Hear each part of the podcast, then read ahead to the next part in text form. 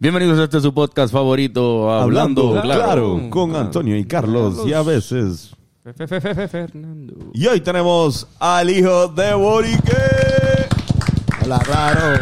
Feliz día de acción de gracias y gracias a Gracias. Emil Hoy damos gracias por por, estar el... aquí. Damos gracias por la música que hace el hijo de Borique y eh, el señor LS.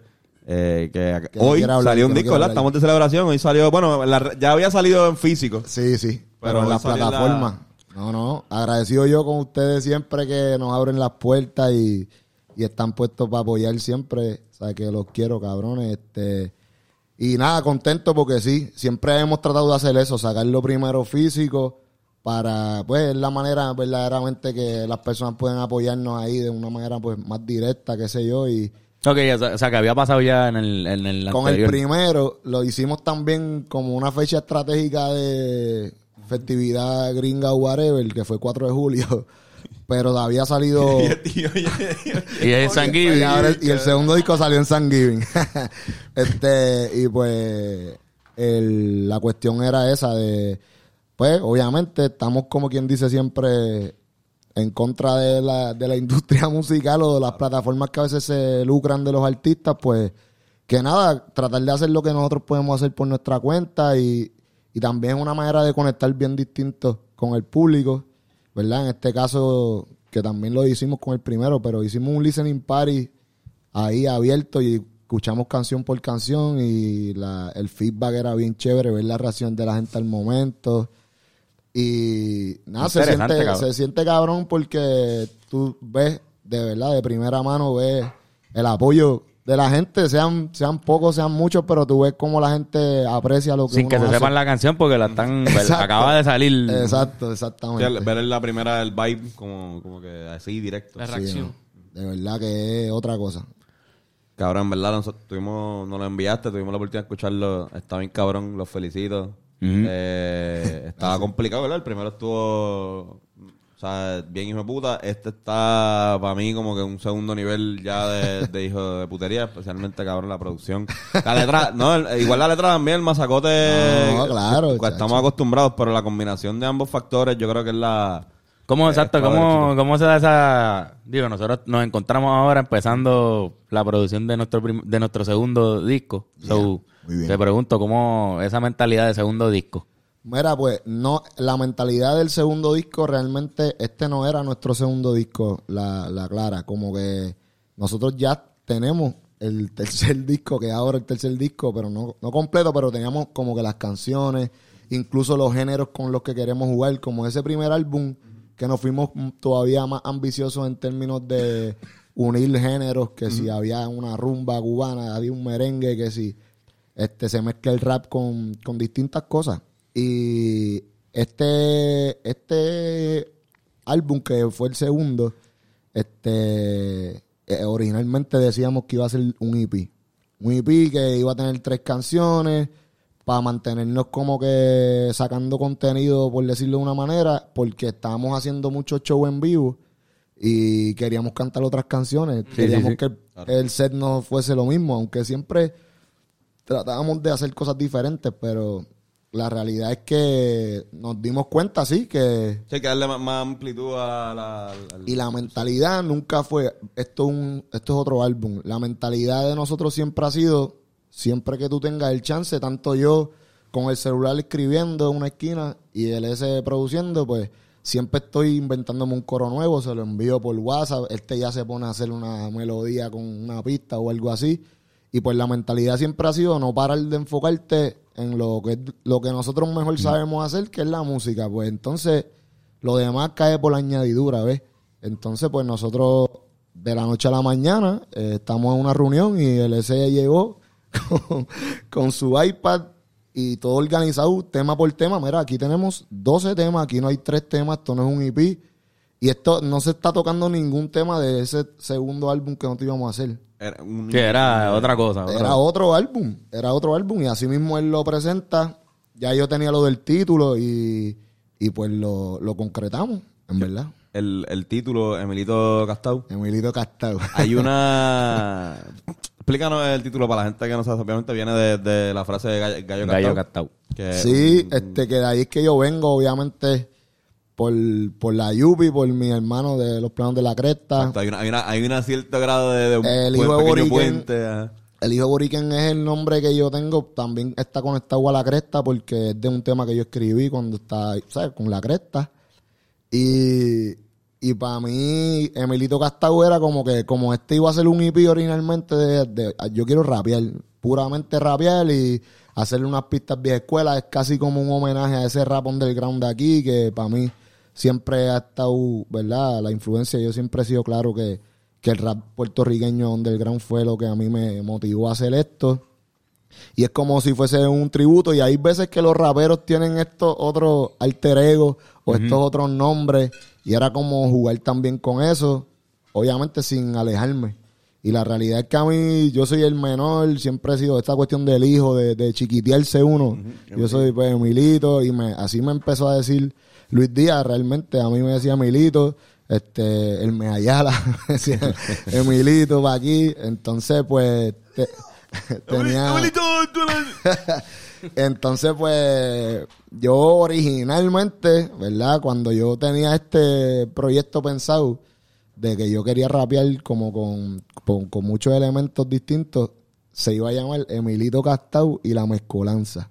Como Lisbeth Román y los Duendes Invisibles, Joe Louis y la, Sí, la- esto- y la banda lírica de la Puerta Roja. Él fue el que se fue más a fuego de, de toda esa, Ese- de toda esa gente. Yo creo que él ese fue es el más... nombre más cabrón. Eh, este, y yo me acuerdo de eso. Me acuerdo mucho de Rafa Pavón. Rafa Pavón y el repique. Fofé y los fetiches. Fofé y los fetiches. Ahí, ahí, Diablo, cabrón. para mí, Fue- Fuimos un fetiche de fue- Fofé. Sí, fuimos un fetiche de Fofé. para mí eso tenía como que una, una cosa bien gufia. Pero tampoco lo quise hacer porque no me gustaba esa cuestión mucho de- del protagonismo tampoco. Que como quiera uno tiene que hacerlo y uno tiene que jugar con eso y pues tú tienes que frontear también esto de rapear como yo yo me enseñaron que es como un deporte, pero no es que yo me voy a creer más que nadie, pero lo que quiero es como que enseñar lo que yo tenía también con la pompeadera. Este, entonces en la portada veo que no dice el hijo Boriken en ninguna esquina. No, exacto. Es como, Emilito literalmente, Castau, exacto. no se llama el hijo Boriken Emilito Castau. Exacto. Mira la portada. Está bien cabrón. Ah, yo pensaba que se la había enviado. ¿Tú tienes uno ahí? Uh, mira, mira. Ahí Que lo está. vean aquí. Ponlo ahí, Fernán, en la... Atrás está el, el logo como tal del hijo Boriquén y todo eso. En la parte del frente. Todo el arte. todo el Si quieres ponlo lo ahí para que de esté durante el podcast ahí. Está, está la parte frente. Aquí está la parte de atrás. La parte del frente.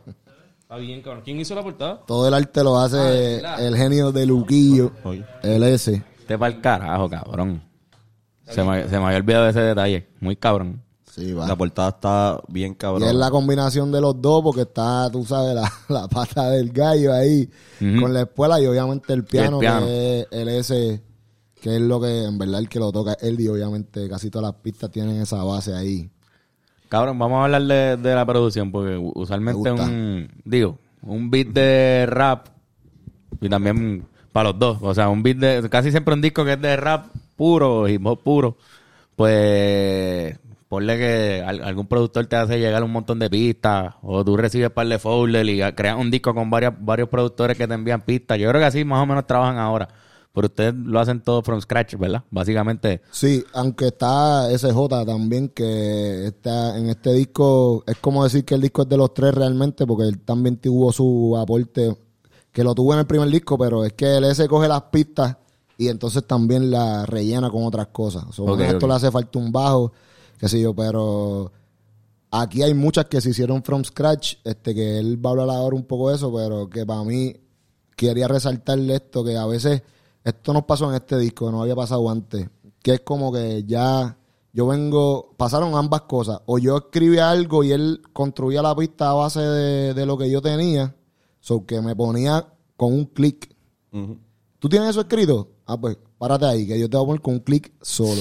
Así... Y yo me ponía a rapear sin escuchar ninguna música. Y después le- Y este cabrón. entonces se ponía a construir una pista alrededor de eso. Y otro que, y es- es también que me gusta recalcarlo, que pasó, es que me ya tenía la canción, está todo estructurado y cuando él hacía la pista, pues yo decía, pues yo quiero ahora cambiar el flow porque siento que no la Claro, como claro. yo quería. O sea, o ahora está todavía más grande la cuestión, la elevaste a otro nivel, pues yo quiero rapear de otra manera. Da- El feeling cambia quizás como que... Pero es un proceso creativo, hijo de puta. Nacho, yo, esto es un anormal trabajar Se con esto. complementan bien cabrón. Y, o sea, y te pregunto, o sea, al momento o sea, de grabarlo a él sin ningún tipo de vista, supongo que tiene que ser bien rapeado, porque no, no hay ninguna melodía como referencia que él pueda utilizar. O sea, ¿cuál es el proceso realmente que, que se hace? Sí, es que en unas, eh, para recordarme, es que en unas, por ejemplo, como yo cada vez que puedo ir a Luquillo aprovecho y dice, mira, tengo un coro, tengo esta letra, y yo, pues, ¿qué, qué está pasando? Pues que ponte a gra- grábala. Entonces, ah, pues mira, quizás esto está en 88 y le, le ponía el clic, la rapeaba y eso mismo pasaba, como que después hacía la, la pista y obviamente como la pista creció, pues entonces, ah, pues mira, pues se escucha media monga ahora porque obviamente la grabó sin nada. Y creo que eso pasó con con Jibarito, Con pasó Jibarito, eso. con Jibarito pasó eso. Que pero pero ya tenía ya entonces yo tenía la idea y ya se sabía que que pues que quizá cambiaba salsa y después cuando cuando yo llené todo de sal, aunque esa se quedó así, esa parte de salsa se quedó así. La parte quedó igual, pero la parte de rapear era como que no, papi, yo tengo que meterle más caña porque... Y en la parte del bajo, que es una referencia a una canción de Bispong. So, Sí. este, Sí, eso- el, Ajá, ajá. Sí. Es de. Dr. Dre originalmente esa pista. de Ah, ah, Ah, pues ¿de mira, verdad? Sí, eso es una película, de hecho, que Dr. Dre hizo la, la pista y después entonces Big Pong con este cabrón. Este, amplió y la... Este, Twins. Eh, Twins, eh, exacto. Exacto, Eh, Twins, sí, esa es Twins. la canción. Ven acá. Y La película de, de, de, ¿cómo es? El enano este, Danny DeVito Danny y... DeVito. Danny DeVito y- con, con el Schwarzenegger, de ahí sale la De ahí no, sale. mentira.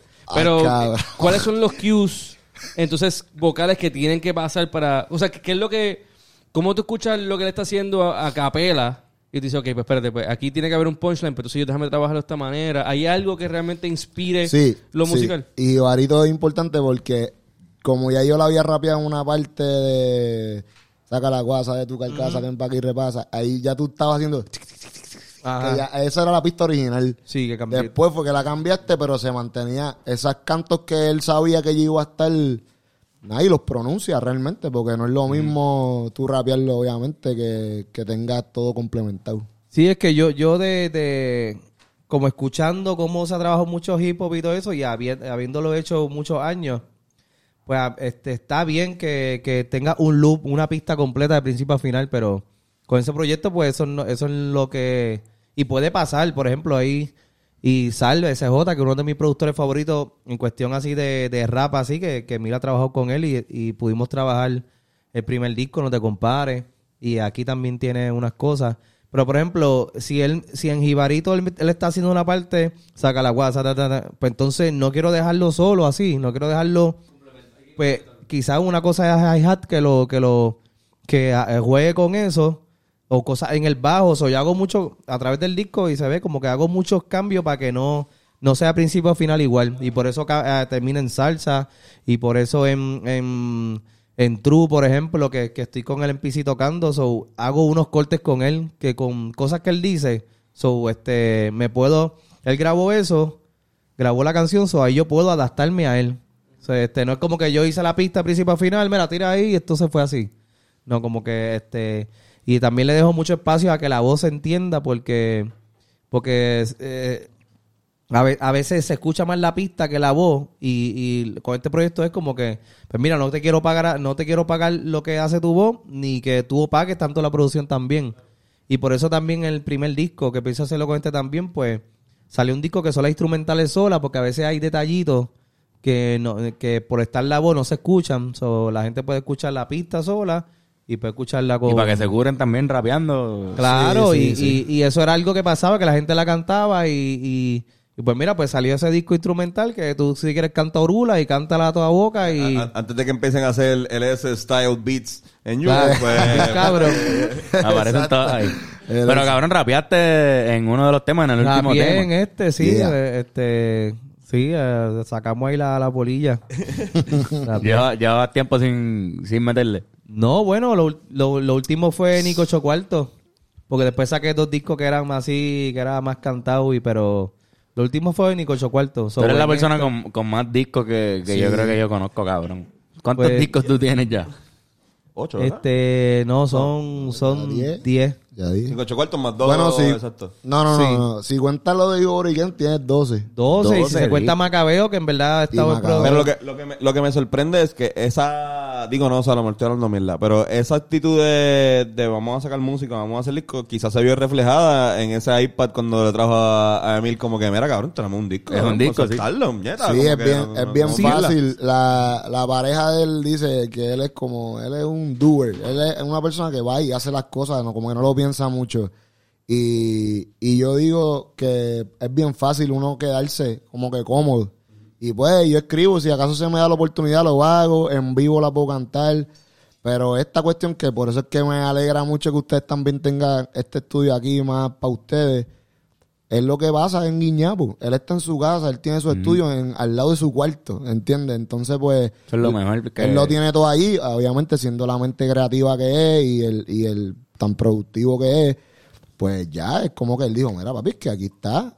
Nosotros íbamos, ese segundo disco fue cuando nosotros tuvimos el disque tour, que nosotros tuvimos en Chicago, en Minnesota, en, Philly, Nueva York. en Nueva York y en Philly.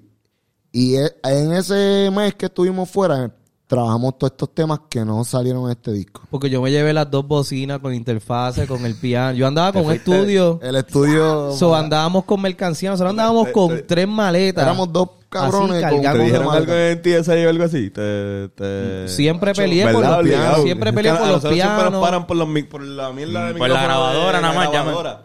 Sí, siempre fue un revolú con los pianos, pero era como que vamos a, a irnos a la diáspora a, a, a los shows y a los talleres, pero vamos a producir de vez, cabrón. eh, Vamos a estar por allá. Ahora, a veces es cuando uno más musado está. Sí, tú vas a un sí. viaje y tú estás en una musa cabrona que, que salen canciones, voices. Uno está más contento, estás como en Sí, vacaciones, entre comillas, porque No, y que hay mucho input nuevo y fresco también. cabrón. este, eh, aquí se vio reflejado muchas cosas que son de la diáspora, como que eso mismo de, de lo de Big Lo, lo, lo- lo dicen en el, en el, Sí, en el hay un tema que es para la diáspora, así que, que es- eh, se nota la influencia, porque eso mismo, tú tienes esas experiencias con estas personas y que no las tienes acá en Puerto Rico, en verdad.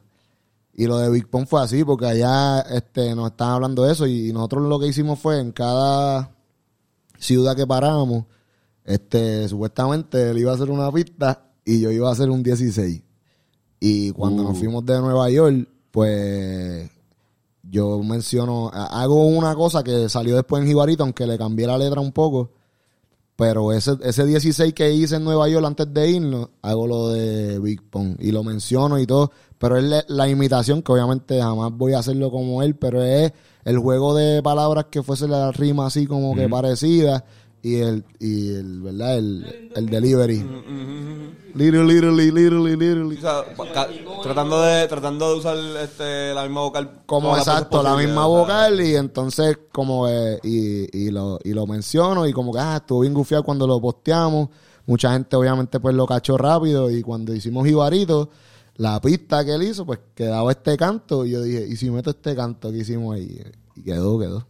Jibarito es de mis favoritos también, cabrón. Hacho, sí, Este, pero entonces en vivo, que hay un hidden track que al final Sí. se toca, que en vivo, se escucha cabrón. En vivo ustedes tocan con una banda Ahí completa. está, en esa, eh, ¿verdad? En es- esa versión está Mitchell, Coco, Duro, Mitchell. Mitchell La Maldad, saluda a Mitchell, La Michel, la Maldad, bestia. Kino, Andrés Kino Flow, Ujú. Co- Héctor Coco Baré y SJ. Bandón. Y entonces, Un monte. Eso sea, es un ya monte. pichando al hecho de que ya tiene este No, cabrón. no, no, eso. Exacto. O sea, pichando al hecho de que ya tiene a, a, Eso es un algaretismo. al S. Que, No. que además de, o sea, la, la- ok, este, el S, este, también tiene una faceta como, como pianista profesional. O sea, Exacto. que también como músico es una persona que, que es reconocida, o sea, toca en Macabeo y en otros proyectos. Este, me acuerdo una vez que el de Tanicha estaba bien hijo de puta. Improvisando en Tanicha. Ah, Pincel, estaba pincel. cabrón, ese me encantaba. Cabrón, yo lo- también los vimos una vez defenderse ustedes dos solos, sin banda, que fue en lo de, Ajá. en En lo la de las guerrilla. noches de en la guerrilla La allí. guerrilla, sí. Y le Y- metieron y es ustedes dos. pesado, y es pesado, Y se ¿sabes? escuchaba súper bien. Pero con el bandón es como que, ah, diablo, ya ahí vienen, hay que apretar, hay que apretar. Sí, sí. Y que hemos tenido que hacer los dos formatos, lamentablemente, porque Eh, pues obviamente no van a contratar la banda todo el tiempo. Este, que sé, yo creo que también habíamos hablado de eso la, la otra vez. O para viajar, que un pescado. O para viajar. eh, Como que, entonces, pues, eh, lo hemos tenido que hacer lamentablemente, pero pues también nos disfrutamos en ese proceso y por eso también yo creo que este disco se nos hizo más rápido de producir porque era ya más, entre comillas, porque no todo, pero era más pista y ya. O sea, no, no había, no estábamos involucrando otros músicos que iban para el estudio. Aquí solamente estuvo el S y SJ. Sí, sí, pistas. que se siente que ba- bajó quizás un poco la instrumentalización, pero el, el nivel de producción está bien cabrón. Sus- o sea, Las pistas están durísimas. Bueno, cabrón, a mí, a mí me encantó este. La, el que, la de Creyente de lo Imposible. Sí. O sea, ya estoy escuchando que, ah, ya lo duro, ¿no? Salsita, clásica, esta. Porque a mí me, ya lo que lo, lo hemos dicho mil veces, como que, y tú, tú lo mencionas mucho, como que eh, tu, el color de tu voz, este, está para mí, o sea, para nosotros de los más cabrones que hay, y con la salsa mezcla, es un, melao cabrón. bien, bien cabrón. A fuego, este, pues, obviamente también por tu, o sea, por tu trasunto, este, plenero y entre otras cosas.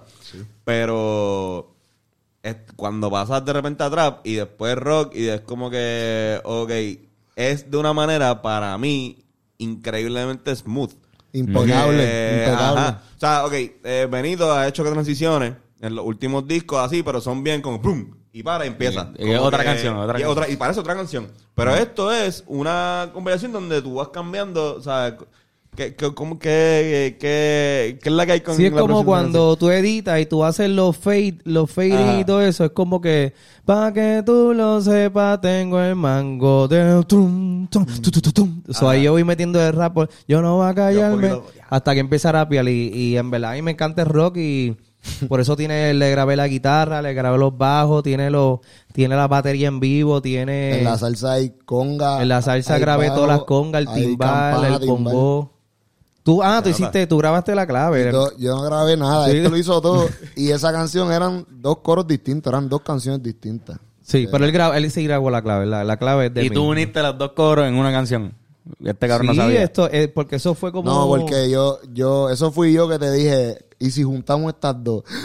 Porque había un video que le hicimos en el piano de, de la sala, que él me, él me dijo, mira, que tengo este coro. Igual como pasa todo, tengo este coro. Este, dicen que esa parte y después, en otro momento, no sé, que, que tú, que, que grabaste el otro coro. Y ahí fue el... el- Y, co- y esa, esos momentos que digo que la mentalidad nunca es para hacer un disco, es como que mantenernos produciendo. Y, y en esos momentos que uno está pensando en eso, ya nos ha pasado, como hemos jugado con mucho eso, de juntar y a veces tú tienes cosas escritas y a lo mejor tú, tú piensas que es una sola canción y tienes otra parte, pero de momento pues las letras tienen que ver y pues las juntaste y haces un Frankenstein con todas las cosas que tú tengas escritas y, y pues obviamente co- yo hago mi Frankenstein de letra, pero este cabrón entonces hace el monstruo de verdad, tú sabes. Y, y la combinación después del Frankenstein de los dos. Exacto, Así pues. es, Pues es que cabrón. hace tiempo no, digo, hace tiempo, igual todo, qui- quizás hay muchos proyectos en los que pasa lo mismo, pero que, que no veía un productor tan envuelto, ¿entiendes? O, o que se le dé tanta importancia a la producción en un, en un concepto. O sea, tú viniste aquí, yo te escribí a ti, porque Exacto, es la sí. persona con la que tengo conexión, Claro, pero rápido claro. tú me dijiste, no, pero tengo que traer al S. Sí, sí, para mí es y importante. entendí, ¿entiendes? Al principio quizás no lo entendí tanto. Sí, la no, y, última vez. y a veces hasta, pues, ah, el hijo Boriken, pues el hijo Boriken es como me dicen a mí, pero así se llama el proyecto, qué sé yo. Pero que a veces la gente no entiende eso. Pero yo siempre he tratado de encargarme de que, que se vea que somos coprotagonistas en esto, ¿verdad? No es que soy yo. ¿Puede técnicamente llamarse un dúo? Yo lo veo así cuando hicimos.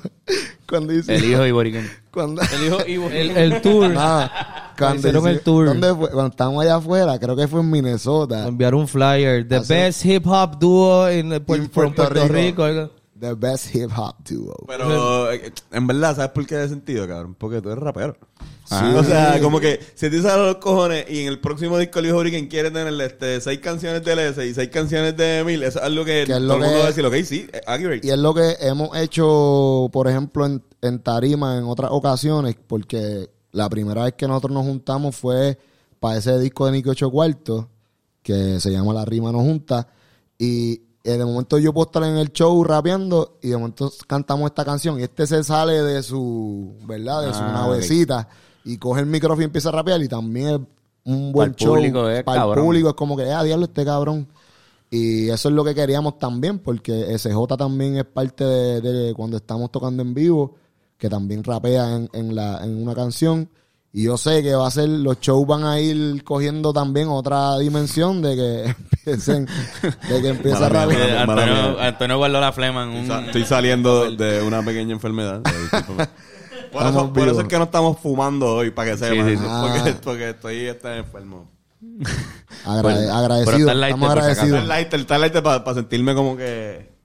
Pero sí, este, que es bueno la dinámica, que se vea que también lo que siempre también he dicho, aquí nunca ha sido cuestión de protagonismo, igual todo el mundo tiene su espacio y su esquina y todo el mundo, creo que cada pieza es igual de valiosa también. Este, el disco es bien rap, porque es más, es más rap que el anterior. Sin embargo, bien melódico. Este, obviamente, musicalmente ya estamos hablando de, de todas las variaciones que hay. En verdad me recuerda a Teo, un poco. O a otros muchos, muchos raperos, pero qué influencia exacto como llevaron al concepto de ustedes. ¿Cuáles son sus raperos más duros para ustedes? Teo es papá para nosotros, o sea, este lo tiene tatuado. eh, ¿Tú eh, tienes a Teo tatuado? coincidimos en que es el como que sea como sea aunque él sea mayor que yo en ese momento de nuestras vidas pues cambió nuestra manera de ver las cosas cuando salió la Vallarde yo creo que es un antes y un después y así como te puedo decir que hay unas cosas de, del rap underground que fueron lo que en verdad me hicieron rapear pues el disco de Tego fue el- lo que me hizo interesarme quizás. Y nunca había escuchado algo así. Y para mí el primer disco mencionaron eso algunas personas en entrevistas. Y el hecho que lo mencione con este disco yo digo que bueno es el halago más grande que podemos recibir porque para nosotros en verdad es quizás la influencia más grande así Sí, sí. de los dos Está, está la influencia ahí. ¿sabes? Yo, yo, o sea, full Tego, pero el, cuando el, en la canción de... O sea, es que Tego es como que lo que estás No, diciendo. no, chacho. Pero en la canción que sale este 7-9 Ajá. al principio hablando, Ajá. yo me fui en este arrebato de que, ok, o sea, cuando nosotros estábamos chamacos y descubrimos a 7-9 y Intifada, para nosotros significó un montón de cosas. Chacho. nosotros nos pusimos, fue un viaje, nos fuimos un viaje político, este, que todavía por ahí se, hay unos, todavía se queda a veces. claro. Pero yo estaba diciendo, diablo, para muchos chamaquitos que ahora mismo tienen la edad que nosotros teníamos en ese momento, van a escuchar este eh, sus discos y van a pensar, o sea, lo mismo que hizo este Luis y, y 79 con nosotros, a lo mejor tú lo estás, o sea, usted lo Claro está que sí, haciendo con ¿no? esos chamacos. Porque, o sea, el, el llamado es prácticamente el mismo. Sí. Definitivamente, La- la- ¿sabes? Porque la- tú lo que te refieres a la canción protesta, ¿verdad? Como... Sí, sí, no, no, no. Y el, y el llamado a la revolución y a la independencia de Puerto Rico. estás cogiendo y una batuta ahí. Derechos humanos, o sea, normal. Como sí, que, sí. Que Mira, y eso, mala mía, eso es full porque hay niños y niñas que cantan las canciones de Mil. Hay una nena que se sabe, una niña que se sabe creyente el imposible, pero dicen que nunca. Que se sabe el Que uno verso, llora. se sabe todo. Y gente que, o sea, chamacos que de repente de aquí a 5, 10 años van a tener una carrera como raperos, raperas o raperes porque ustedes hicieron lo que están haciendo. Hacho, ¿entiendes? eso sería... Y, la- y en, el- en Color Caribe vino un ne- un- una nena también Una nena. que le re- que le, re- le enseñó un dibujo que hizo de Jambo y Emil de Jabel. Ajá. Y entonces, y tú ves, ahí tenemos otro, otro, eh, lo- el hijo de la, de la muchacha que siempre, no recuerdo, pero un nene que también es loco con Sí, esos ajá. niños, como que de momento va a llegar el punto que, Ale, me gusta el hijo Boriquén y va a decir, ¿y quién es 79? O, o, o que Emil también, sabe- que se habla de que sabemos que este que respetamos mucho Intifada, este Teguán, todo esto, y, y pues ellos pueden llegar, como me pasó a mí también, como que ellos pueden llegar a, a un día a escuchar 7-9, pues este, por Emil, que Hacho, bien cabrón. No, y, y- y ojalá eso pase, porque en verdad la pesadera que tiene... O sea, eh, nada, nada sale de la nada. También Y- hay una... Y nadie va a igualarlo. Así como hablé de lo de Tego, pues es lo mismo realmente con este proceso. Intifada, tú sabes, Luis Díaz, eh, 7-9, Teguán. Eh, eh, Luis, Luis Díaz se podría, no sé si lo hablamos la última vez, pero se podría considerar un mentor para Sí, ti, ¿no? O sea, no, no, no es un no hay break. Él es mi mentor, sí, totalmente. Y, y es la, la influencia más grande dentro del rap underground aquí. Hacho, si me da, me la doy. En verdad, sí. No, siempre lo digo, siempre lo menciono porque si no es así también, yo tampoco tengo ese, ese, esas ganas de hacerlo. Y, obviamente uno se da cuenta que tienes que buscar tu propia esquina porque es que ellos son irreemplazables. O sea, tú no puedes nunca hacer lo que ellos hicieron ya. Ellos siguen siendo vigentes. Para mí ellos, este, siempre lo que he tratado de decirles es eso. Como que una vez ellos se vayan, Dios no quiera, ¿verdad? Nadie los va a reemplazar. Es simplemente, hay, tiene acá una continuación.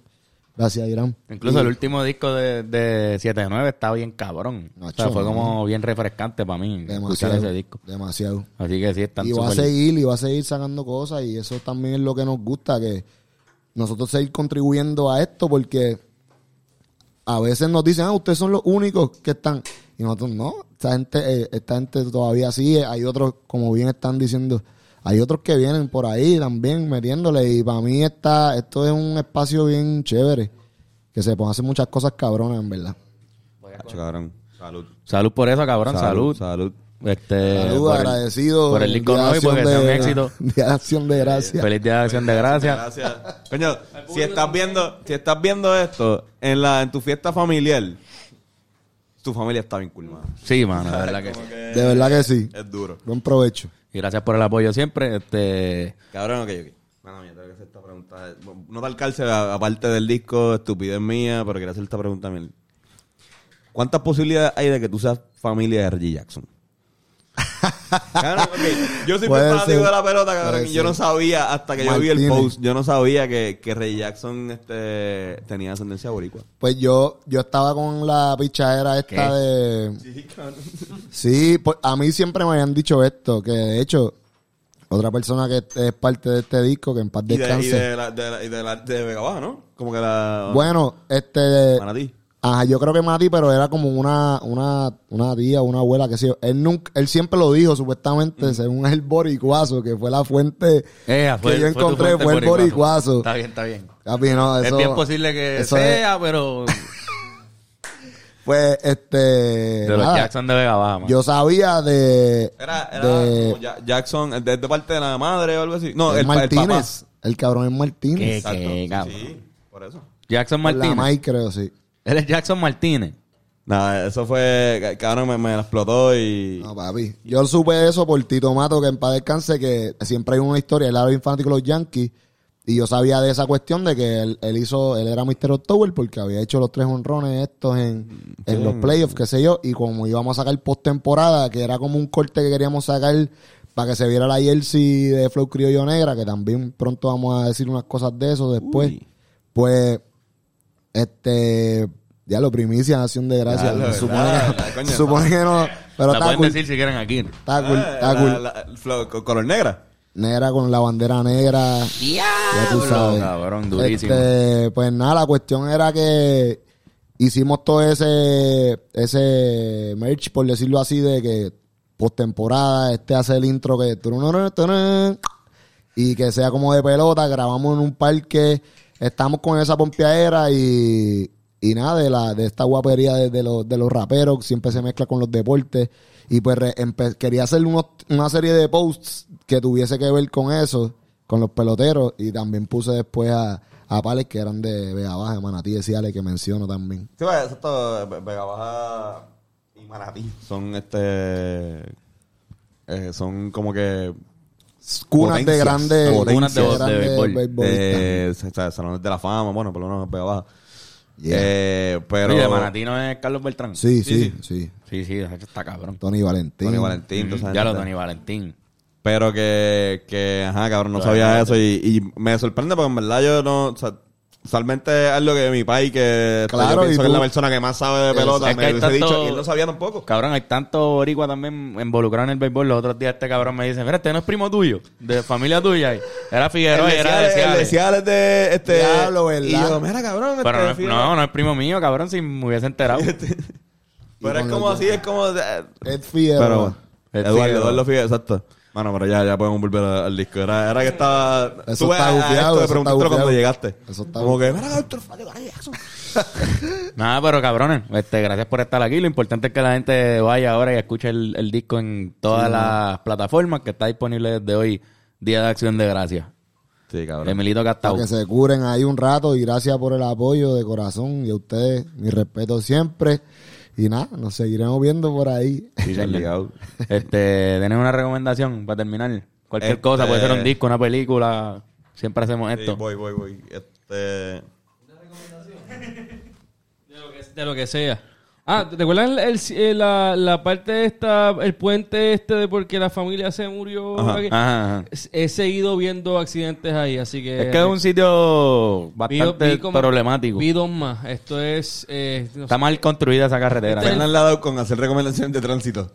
Ya, ya. Sí, ya sí. Mira, no pasen eh, por abajo de, de esto a las 3 de la tarde. Tú sabes la- el, el elevado Trujillo, ¿verdad? Cuando tú vas así que tú vas en dirección para el Teodoro Moscoso. Ajá. Pues cuando tú vas, hay una parte que hay como una luz ahí, que hay como un puente que están construyendo, llevan años construyendo. Que vive gente por ahí también, como que... Sí, sí, hay, hay, sí, sí. El Prado, los maestros están al otro Los lado. maestros. Ah, Exactamente, pues en ese los cruce. En ese cruce, pues ahí hay una parte justo antes de llegar a esa luz que a, a mano izquierda hay como una división, eh, lo que ven en el podcast pues ya saben. El punto es que ahí hay una división bien bajita que los carros se trepan. Y ya he visto un montón de accidentes y le tiro fotos y es como que mira aquí otro más. puñeta. ¿Tienes un álbum de los accidentes de allí? Ah, papi, tengo como cinco cabrones ahí, todos más tripeados. este, pues sí, cabrón. Deberían hacer algo en esa carretera, no sé, un puente y Lo que- terminarlo. Lo que pasa es que, ajá, eso, se antes tú podías pasar de los maestros al Prado, pero ya no se Estoy puede. Entendiendo. Ahora es que yo estoy entendiendo que tus recomendaciones son para arreglar cosas de Ajá, tránsito. de No, no, y, y es para arreglarlo. Y mi recomendación también es para Que los no pasen, que- es como que... que- para que los que están por allá. Olvídate de guiando, las para- películas, vamos a recomendar cosas que se arreglen en nuestro país. Me gusta. No, y también yo estoy está como... mejor, eso está mejor. Pero lo más cabrón es que él recomienda que no pasen por ahí, pero tú sigues pasando porque sigues Bueno, viendo porque los ya- lo, lo que yo recomiendo es que estén pendientes a esa división que yo estoy diciendo para que no les pase lo que le está pasando a la gente cuando pasan por ahí. Gracias. Fernando, por Este. Yo les recomiendo a la gente que vean un documental que se llama Pepsi, Where's My Jet? Que está en Netflix, no sé si lo han visto. Vean lo que está. Está bien cabrón. Son como cuatro episodios de un chamaquito. La historia de un nene de 19 años que vio un anuncio que era fake de Pepsi, pero que no tenía las letras amarillas, las letras chiquititas. Y era una broma de que le regalaban un jet si llegaban a 70 millones de puntos. Y el cabrón los consiguió. Pero era una broma.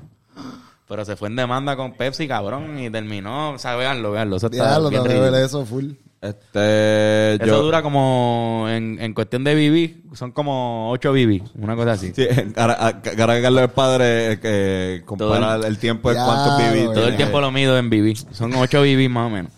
Eh, yo recomiendo The White Lotus, está en HBO, si está en HBO, véanla, este, está bien nítida, yo la empecé a ver medio reacio y después me di cuenta que estaba súper en, en- into la serie, cabrón, y me pasó... Pero yo como no quiero ver esto, pero ya, está no, bien. esto está bien mierda, diablo, qué mierda, diablo, clásico. de la- Ah, diablo. Ah, coño.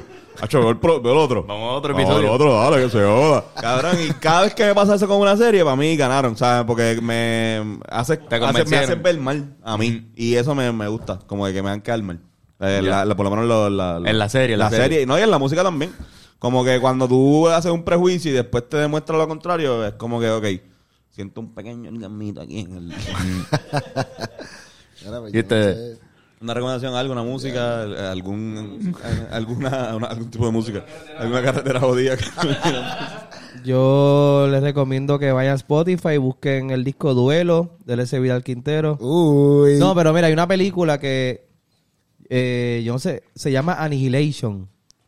Ani- An- Annihilation. Yo creo que no está en, pero esa película lo-. Sí, esa. El otro día estaba hablando con Liz B, que estábamos, le, le hice un, un video y le está explicando como que, ella me está explicando, como ella está en un viaje que me encanta, que es Capricornio también. Me dijo, mira, pues entonces aquí yo quiero que pase esto, porque el viaje ancestral cósmico, galáctico, y entonces yo quiero que esta parte del bosque se vea duendístico, y pero yo le, enti- yo le entiendo más o menos, y, yo- y en unas partes ella me decía como quería esto, y yo, Lisbeth, aparece esta película se llama Annihilation, que pasa esto y pasa esto. Ella no la ha visto y tenemos un, un date de, de ponerla a ver. Annihilation porque yo creo que le va a encantar porque es un viaje bien cabrón y, y esa, si no la han visto también, es buena. Durísimo. Que cabrón. puedes recomendar. Pues me acabo de acordar de una muy buena recomendación que es que tiene que ver con el día que te envié la foto, que pasen por el municipio de Lares, Ah, sí. por la plaza, que recientemente fue un evento bien bonito, el Grito del Arte, y eh, volvieron a revitalizarle algunos espacios con murales. Es un chamaco que tiene 23 años, que se llama Rafique. Eh, está en está en Instagram y el cabrón el cabroncito hizo un mural de Juan Antonio Corregel bien bonito cargando un bebé todo con una cuestión que él mismo te lo explica por qué lo hizo todo. O sea, no es porque, ah, vamos a coger una figura, un personaje ilustre y ya. No, lo hace con todo el propósito, así que que lo busquen a él, Rafique PR, creo que se llama Instagram, tremendo muralista, joven, puertorriqueño. Ya lo super cabrón. Y este, que se lo envía, se lo envía a Carlos como que cabrón, tú que eres cialeño, deberías tener una foto aquí con tu, ¿verdad? Y le recrear la foto. Y recrearla como Pero yo le con- dije con- que me queda muy grande, cabrón. Papi, no, no tienes que hacerlo. Corregir el cabrón y se ve hijo de puta. Pero, no sé, yo pienso que a lo mejor tu hijo puede Puedo ir y tirármela allí. No, y hay Sí, un montón sí, de sí, murales también que no es como que se dan la vuelta y hay par de chinchorros también a fuego, o que En verdad que, que el muralismo en Puerto Rico esté creciendo es un símbolo Está de, que el arte está cogiendo por un buen camino. Sí, sí, sí, sí. Porque el, el, es el arte más público que pueda haber para mí entender. Bien, cabrón. Pero bueno. Cabrones, gracias por venir. Aquí, gracias, Esta es su Master. casa, cabrón. Para la próxima.